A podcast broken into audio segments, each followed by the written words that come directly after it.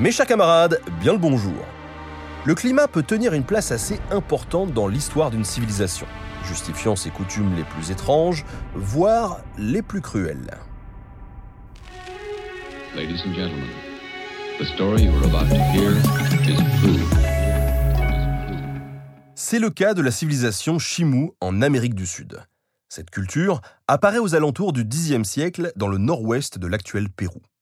Ce peuple connaît une belle expansion le long de la côte pacifique avant de se constituer en royaume unifié au XIVe siècle. L'empire Chimou dépend presque entièrement de la pêche. En effet, cette partie du continent est si désertique que les Chimous craignent le soleil, qui est pour eux une force destructrice. Ils vénèrent l'abondance et la fécondité de l'eau, la lune et la mer. Mais un phénomène climatique va leur jouer des tours.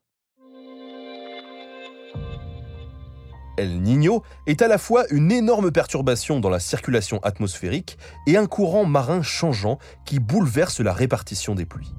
Le phénomène est si important qu'il marque régulièrement, encore aujourd'hui, le terme de la saison de la pêche au Pérou peu après Noël. D'où son nom actuel, El Niño, l'enfant, en référence à l'enfant Jésus.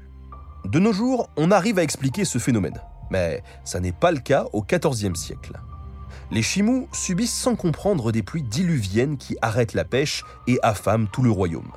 Ils se tournent alors vers une solution un peu particulière, le sacrifice humain. C'est ainsi qu'en 2011, les archéologues du site de Juan Chaquito annoncent une découverte exceptionnellement macabre. 269 dépouilles humaines sont retrouvées dans une strate marquée par une très forte pluviosité. Autrement dit, un épisode particulièrement féroce d'El Niño. Toutes les victimes ont le visage tourné vers la mer, suppliant les dieux de suspendre leur colère. Elles sont allongées sur le flanc, aux côtés de jeunes lamas. Humains et animaux précieux portent tous des entailles profondes au sternum. On leur a systématiquement arraché le cœur. Le pire, c'est que toutes les victimes sont des enfants, qui ont entre 5 et 14 ans. Entre 1400 et 1450, les Chimous n'ont donc pas hésité à sacrifier leurs petits pour tenter de renverser le cours des choses.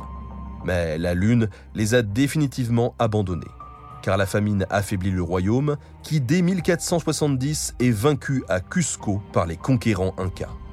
Et là, c'est le comble de l'ironie puisque les Chimous sont désormais contraints de se fondre au sein du grand empire inca et de vénérer le soleil.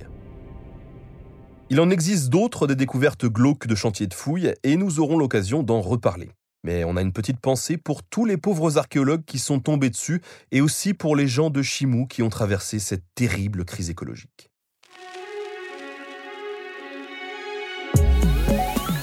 Merci à Jean de Boissaison pour la préparation de cet épisode. Merci à Studio Pluriel pour la technique. À très bientôt pour de nouveaux podcasts.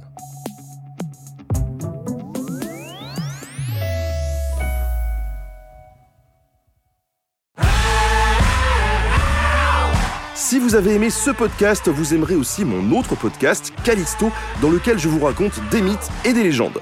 En attendant que vous nous suiviez sur Castbox, Apple Podcast, Podcast Addict ou toute autre plateforme qui propose cette fonction, n'hésitez pas à vous abonner. Vous pouvez même nous laisser une note et, soyons fous, un petit commentaire, je le lirai avec plaisir.